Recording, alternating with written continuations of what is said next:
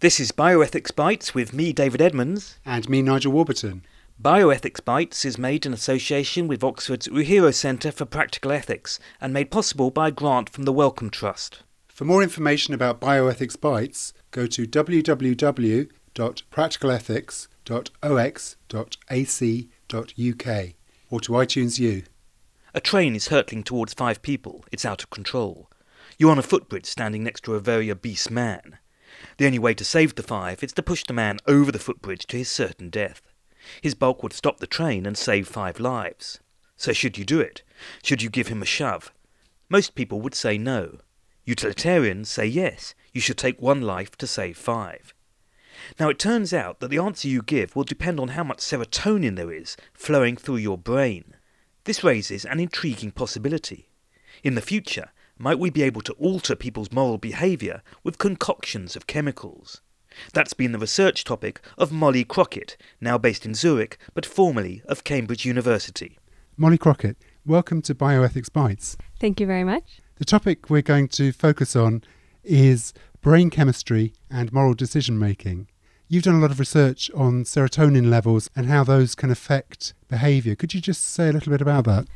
Yeah, so we've done a number of experiments looking at how boosting or depleting serotonin levels influence decision making in terms of reacting to being treated unfairly. So we use a game from economics called the ultimatum game, which has two players, a proposer and a responder.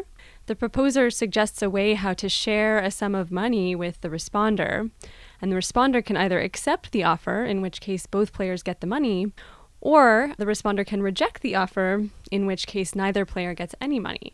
And a lot of studies have shown that responders will reject offers that they think are unfair to prevent unfair proposers from getting any money. So, if I were playing this ultimatum game with you, I might have £30 and say, I'll give you £5 and keep 25 And then you have to decide whether that's a fair deal or not. And if you refuse it, neither of us gets the money. But if it seems like a fair deal, we both get the amounts stated. Exactly. And when this game was first coming out, it actually surprised a lot of economists because their models predicted that people would always accept an offer no matter how unfair, because some money is better than no money. But it turns out, of course, that a lot of people would rather have nothing than see someone who's treated them unfairly get the lion's share. So this sort of spurred a whole thunderstorm of, of research looking at social preferences. So, how we value both our own outcomes, but also how they relate to the outcomes of others. So, you've got this ultimatum game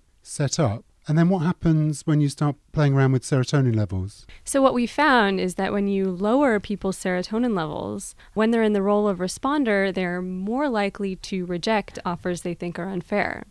And conversely, when you boost serotonin levels, this makes them less likely to reject unfair offers. So, there seems to be this link between having a low serotonin state and being unwilling to let people get away with the things that are perceived as unfair.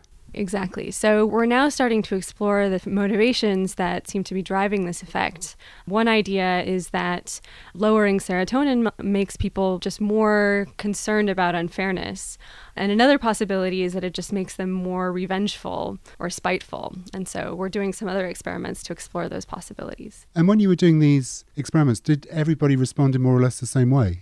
One interesting thing that we found in our experiment where we enhanced serotonin function with citalopram is that individuals who scored higher on empathy tended to show stronger effects of the drug on their behavior. We gave people a separate questionnaire asking them questions like I find it easy to put myself in someone else's shoes, or I find myself getting very involved in characters' emotions in, in novels and in films. People who tended to answer yes to those kinds of questions showed much stronger effects of the serotonin drug on their behavior in the ultimatum game. So, what we think might be going on is that our serotonin drug might be enhancing some sort of emotion or, or motivation that was already stronger in highly empathetic individuals. Something like the aversion to causing harm or damage to someone else. We know that serotonin plays a strong role in aggression and in regulating aggression. And if you think about it, rejecting an unfair offer is sort of an aggressive kind of retaliatory act. So, what might be going on is that more highly empathic individuals might have a stronger aversion to causing harm in the first place, which could have been enhanced by the serotonin drug. And we saw evidence for this in a separate domain when we asked people to judge whether it's morally acceptable to harm one person in order to save many others. So these are these classic trolley problems. And what we found is that the serotonin drug also made people less likely to say, it's acceptable to harm one in order to save many. So, this is sort of separate evidence for the idea that serotonin might be promoting people's aversion to causing harm to others. It's interesting the way you describe that because some people would put it not so much as causing harm to others, but sacrificing one to save the many. If you say causing harm to others, it looks like an obviously immoral action. But if you talk about sacrifice, it becomes something like a, a morally difficult but appropriate response. Absolutely. And this is why questions of whether serotonin is a moral enhancer or a moral inhibitor are so complicated because within the domain of philosophy and ethics, you have these different sort of schools of moral thought, one of which, the utilitarian school, says that it is acceptable to sacrifice one to save many. Whereas other perspectives, like the deontological perspective, suggest that actually there are certain actions that are just morally wrong. Here we have the neurochemistry sort of coming in as an additional layer. Serotonin seems to push people more towards the deontological side, but that's not to say it's making them more or less moral. Actually, there is a at least one more broad brush moral theory. If you talk about Aristotelianism, with the emphasis on the development of a virtuous character, that does seem to be somewhat threatened by this kind of discovery that people's responses are to such a degree affected by things which they were probably unaware of. And if they could be so easily swayed by whether they've had sufficient protein in their diet, this seems to be suggesting that at least to be a morally virtuous person might be more difficult than some philosophers have perhaps supposed. I think that's an interesting possibility. Yeah. I mean, one point is that the effects of these manipulations are fairly subtle. So they're not going to dramatically change someone's character, as you say, but they will have effects at the margins.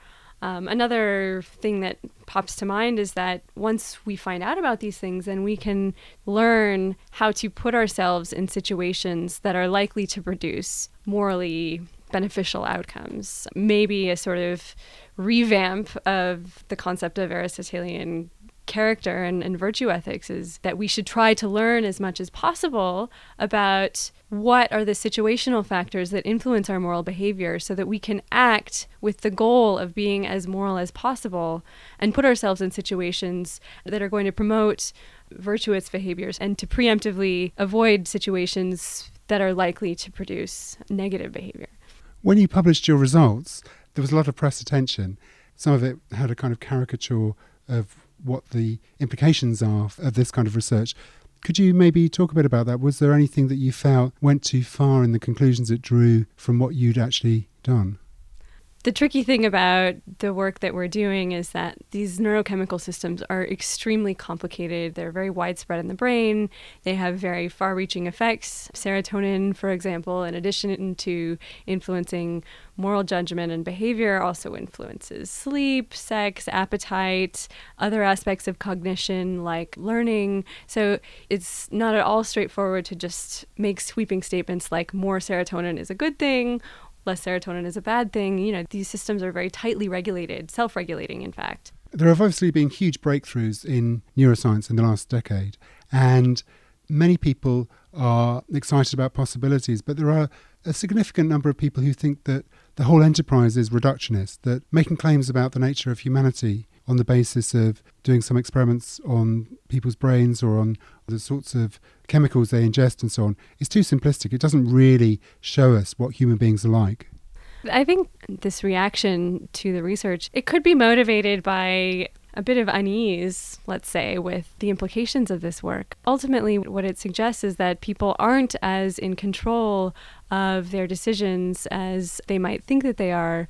And in particular, the work that we've done on moral values, it could make people uneasy because people have this conception that moral values are fixed and stable and sort of core to their character. The fact that we can shift them around below people's awareness, I think, is, is a little bit scary. So, one reaction could be to say, well, people are just way more complicated than that, and it's impossible to reduce something as important and profound and, and complex as moral judgment to a single chemical in the brain. And, you know, my response is, well, first of all, of course, morality is not just about serotonin levels or oxytocin levels or electrical impulses in the ventromedial prefrontal cortex. It's much more complex than that, of course. But we do these experiments where we hold all things equal and see what happens when we shift one part of this complex apparatus. And we do find effects. But I think that the implications of this work are rather hopeful, in fact. They sort of point to ways in which we could improve conflict resolution, for example. That's interesting. How could manipulating serotonin levels lead to any kind of change in conflict resolution? There are two ways. So the first is more of an idea and not related to the neurobiology itself, but just the idea that our values seem to not be as stable as we think. If we can get that idea out there, which is backed up by brain research, this could actually encourage people to maybe listen to those whom they disagree with. There's a great study that was just out in Science in the last year, led by Carol Dweck at Stanford, they did this work in Israel and Palestine. They randomly assigned uh, Israelis and Palestinians to read one of two articles. One article suggested that aggressive groups have a fixed nature, and the other article suggested that aggressive groups have a changeable nature. And those who read the article about changeable groups were more willing to meet with the other side and hear their point of view, and more willing to compromise on issues of contention like the status of Jerusalem For example. From a game theoretic perspective, this is essentially trying to get people out of bad equilibria. Because if you think that your opponent is never going to budge, then there's no point in investing any resources into negotiating with them. But if we can get this idea out there that people's moral values actually are not fixed but can change, then maybe people are going to be a little bit more willing to listen to others.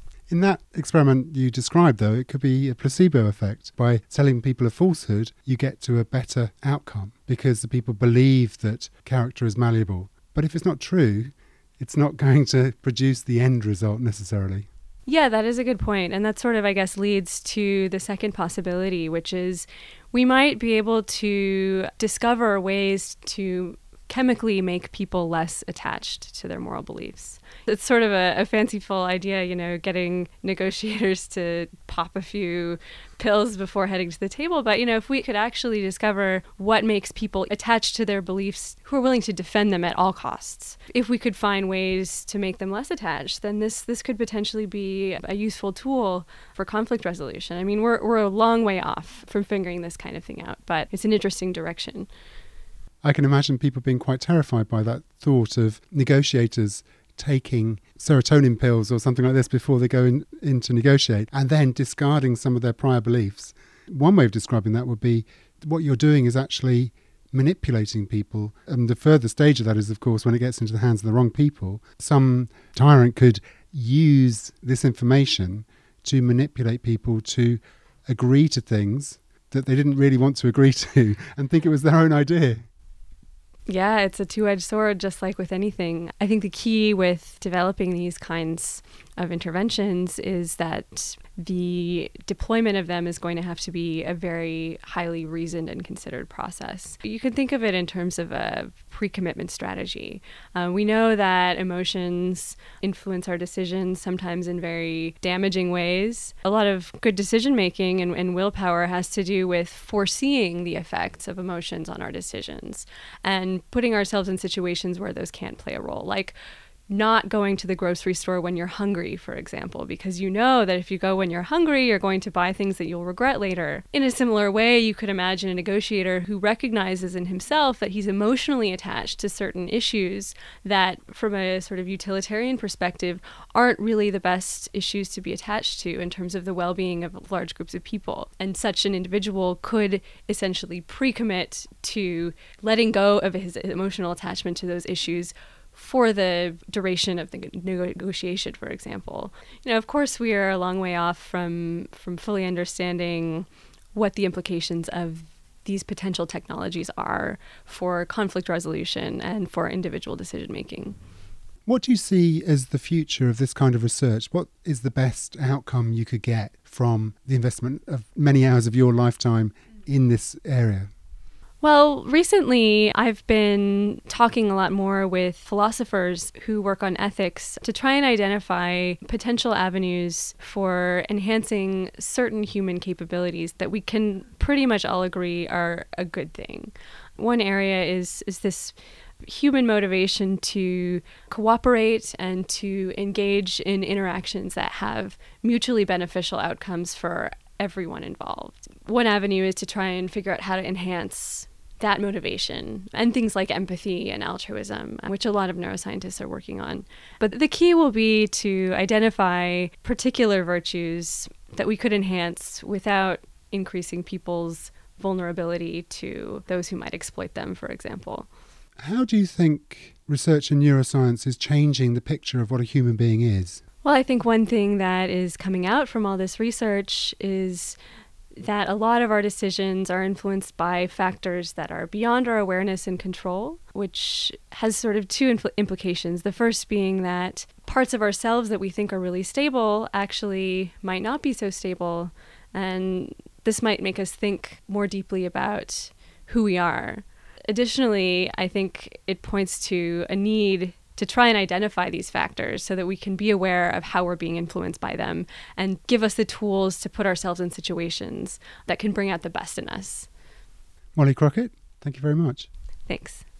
For more information about Bioethics Bites, go to www.practicalethics.ox.ac.uk or iTunes U.